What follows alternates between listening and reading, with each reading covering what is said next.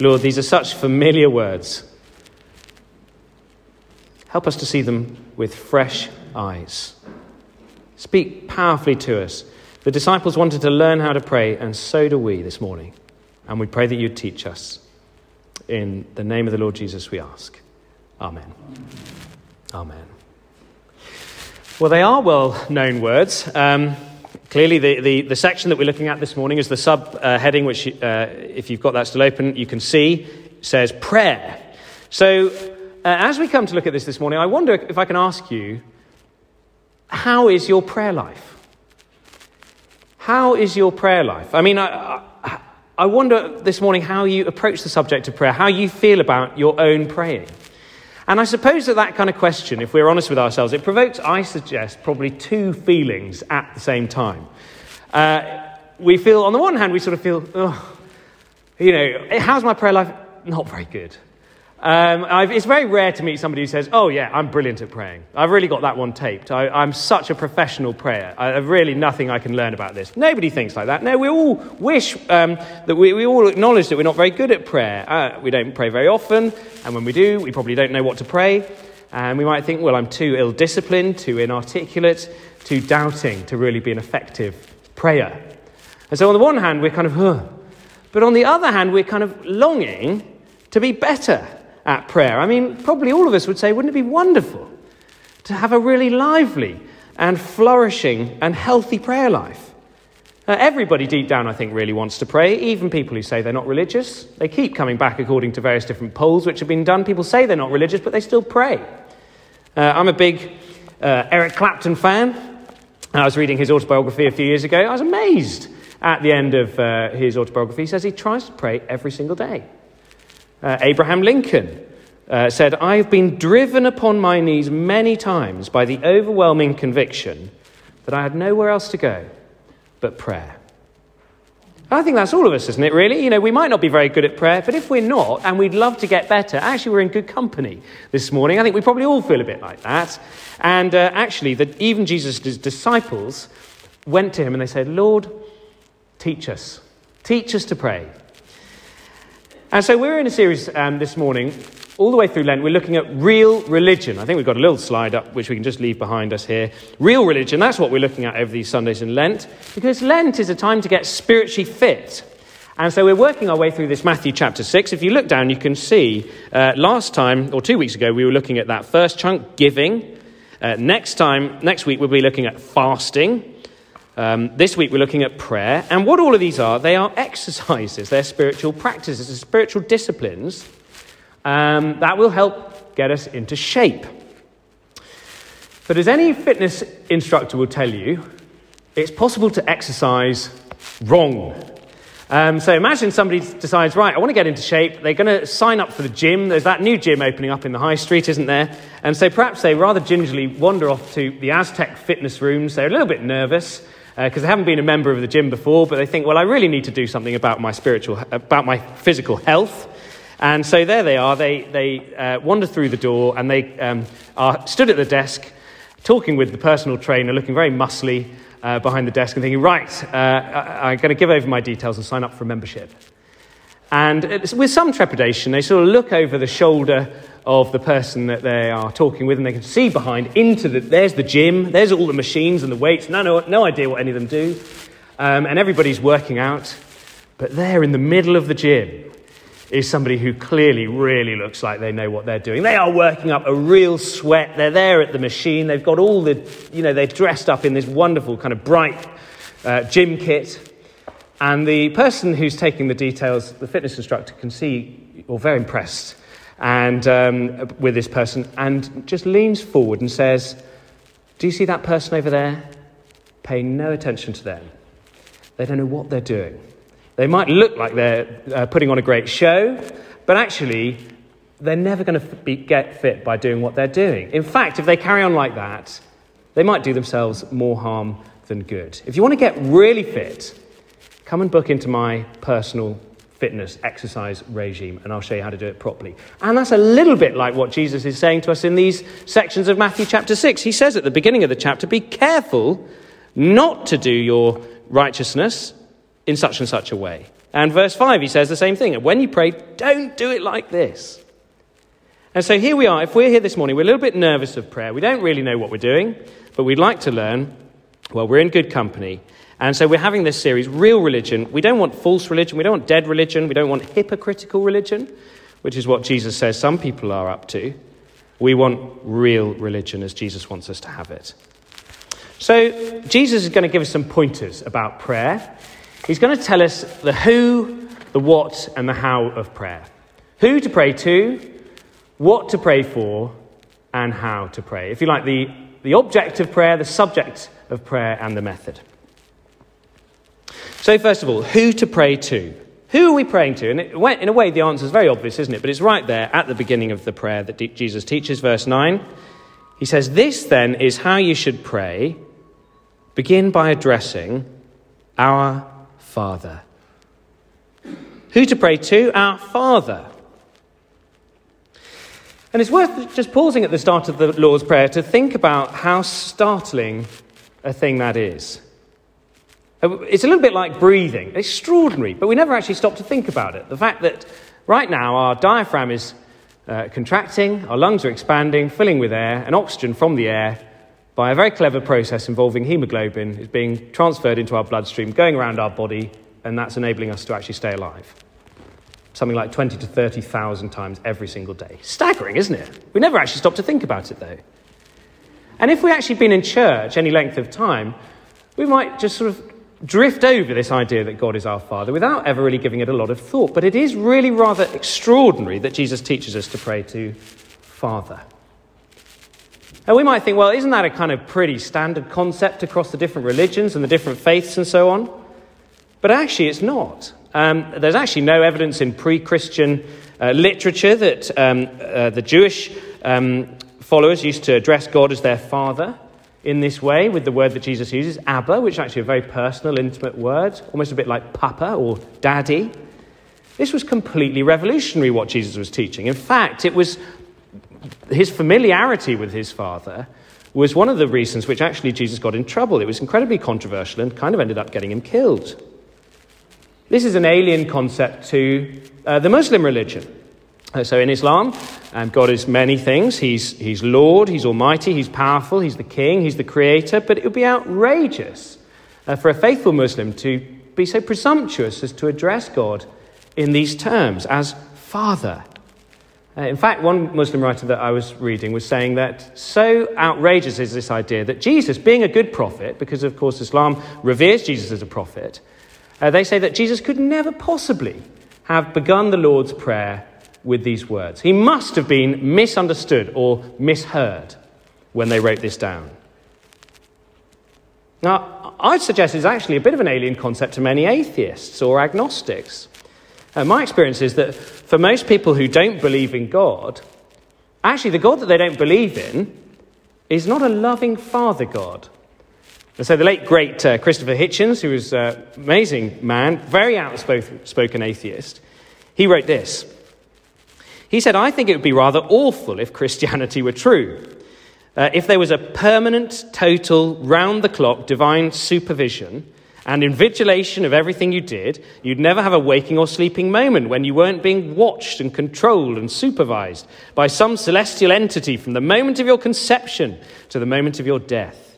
It'd be like living in North Korea, says Christopher Hitchens. Well, I think that's the kind of God that most atheists reject, isn't it? But the fact is, that's not actually who Jesus says God is.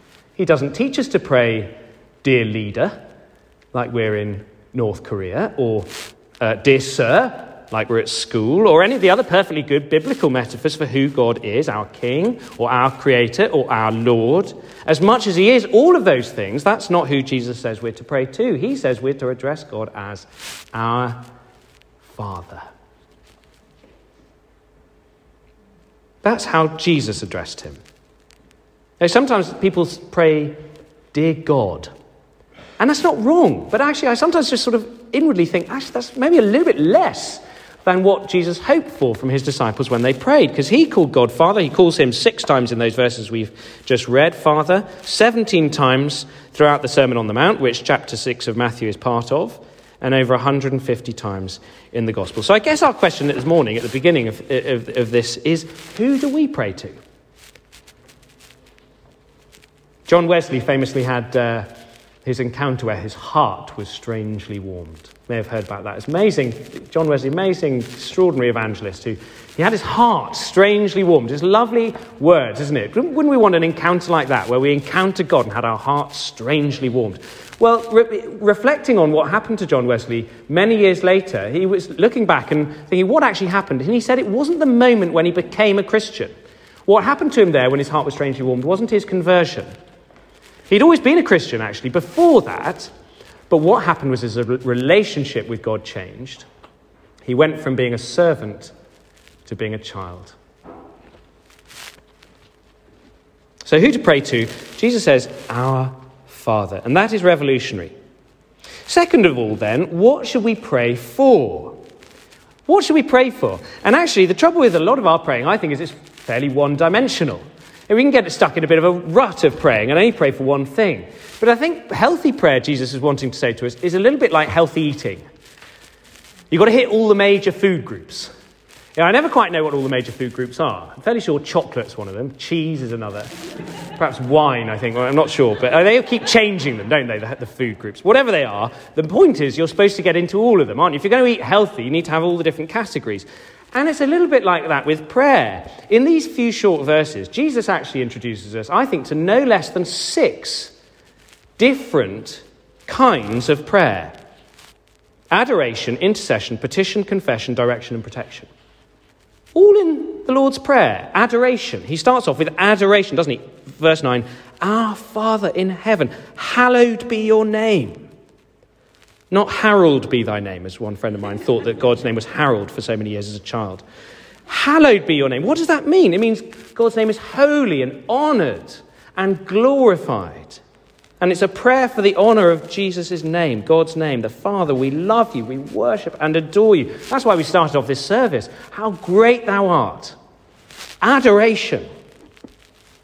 And then is intercession after that, prayer for the world, verse 10, your kingdom come.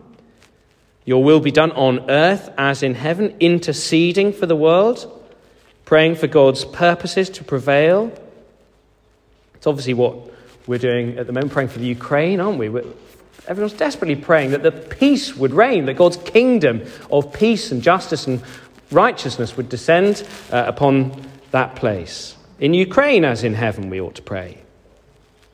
And it's only after we've offered adoration to God and intercession for our world that Jesus then encourages us to bring our petition before God. Verse 11 Give us today our daily bread.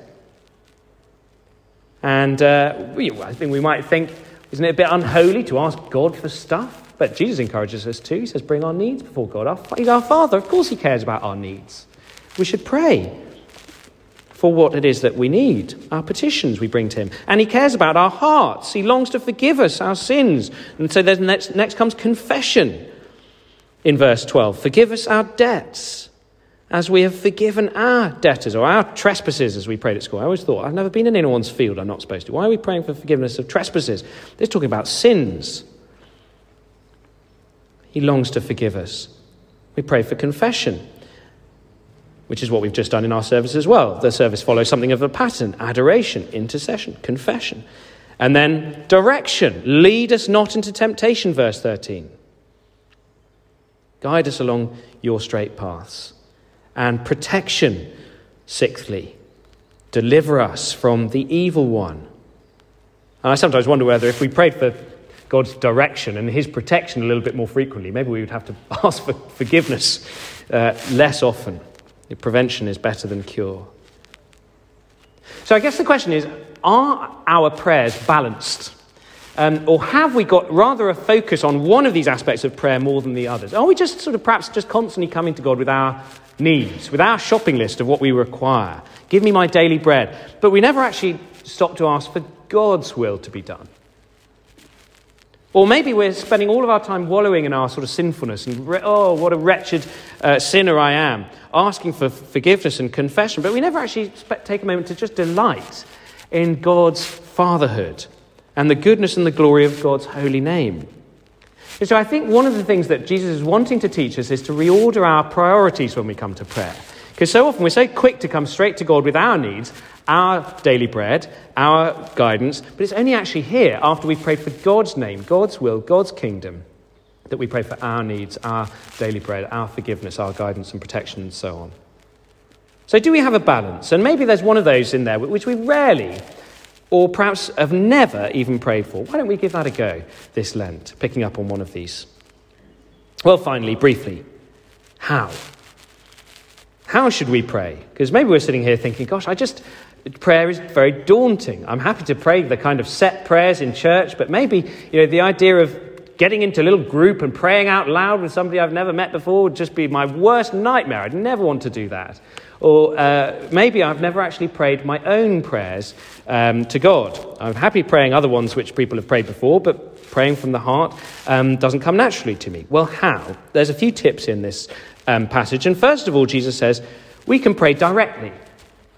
I think this is really amazing what Jesus is teaching here, because imagine we wanted an audience with the Queen. Uh, wouldn't that be fantastic? We'd never get one.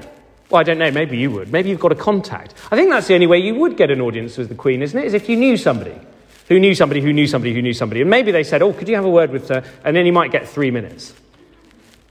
But who is able to have a conversation with the Queen whenever they've got a need her children. And isn't it amazing that God, yeah, He's the King of Kings, but He's our Father? We can go direct. Verse 6, Jesus says, When you pray, go into your room, close the door, and pray to your Father. We don't, need to ask the saints and petition them to intercede on our behalf. We don't need a priest to pray for us. We can pray direct. We can pray simply now, I think a lot of us assume that prayer is, oh, it must be so complicated. You've got to use all sorts of clever, fancy theological words when you're praying in order to do it properly. But Jesus says, actually, verse 7 no, when you pray, don't babble like pagans who think they'll be heard because of their many words. Actually, it's remarkable how short the sentences are in this prayer, isn't it? In verse 10, your kingdom comes, only three words. Your will be done. Give us our daily bread. I mean, anyone can pray like that, can't they? Pray simply and you know, I've been so helped by this. This week, I've been trying to pray for a friend of mine who's really going through hell at the moment. And I'm trying to pray, and I've told him I'm trying to pray, and I, I don't know what to say, actually. I've just sort of been going, oh, God, would you help him? And thinking, well, that's not a very good prayer. But actually, Jesus says, you don't need lots of words. Actually, verse 8, your Father knows what you need before we ask him. It's so comforting that we can pray so simply to God. And we can pray confidently. Confidently, because these are remarkably confident prayers, aren't they? Please do this. Please do that. Please give us our daily bread. Please forgive us our sins. It's not, it's not flimsy prayer. Know, false prayer, I think, is, is prayer that is unsure of whether we're actually allowed to come and ask for these things. Back to verse 7, he says that false praying is when we think we'll be heard because of our many words. In other words, the reason why God's going to answer our prayer is because we've got the words right. And then it's all down to us, isn't it? Prayer becomes like some sort of magic spell. You've got to get the words in the right order, otherwise, it doesn't work. Prayer's not like that at all. We can pray confidently, as children who love their father are able to, and either he will say yes, or he'll say no, which, by the way, is an answer, or he'll say wait. No is an answered prayer. But if he's a loving father, well, surely we've got to trust that he knows best. Because what child is given by their parents everything they're asked for? If we did that, Fred would eat nothing but blueberries for breakfast, lunch, and supper. Blueberries, he asks for all the time. We say no. Our Father, verse 8, knows what we need before we ask him. Well, why pray if he already knows? Same reason a parent asks their child, What have you been up to at school today? They know perfectly well what they've been up to at school today. They're not after information, they're after conversation. So, this Lent, why don't we have a go at learning to pray? I remember we were given a trampoline when we were kids. Dad got us a trampoline. And uh, it was amazing. And I was around at a friend's house, and he also had a trampoline. And this friend of mine, on his trampoline, could do somersaults and backflips. And I thought, that is absolutely amazing. I would love to be able to do that. And so I got up on his trampoline. There were a few of us there, and I thought, right, I'm going to give it a go. And then I thought, ooh, uh, everybody's watching. I'm a bit nervous. What if I mess it up? And so I didn't. And so what I did was a couple of days later, I went back home to a time when I knew everybody wasn't going to be around. Parents were out, siblings weren't there, the garden was private. Every, I had a trampoline to myself. It was just me and the trampoline. And we said, right, I'm going to give this a go. And I did. And I did a backflip. I can't do it now. But I did it at the time. But, just, but I think prayer might be like that for us. Okay, right, this Lent, I'm going to give it a go. Well, Jesus says to us, verse 6 when you pray, go into your room, don't need anyone else there, close the door, and pray to your Father who is unseen. Why don't we give that a go this Lent? Let's pray.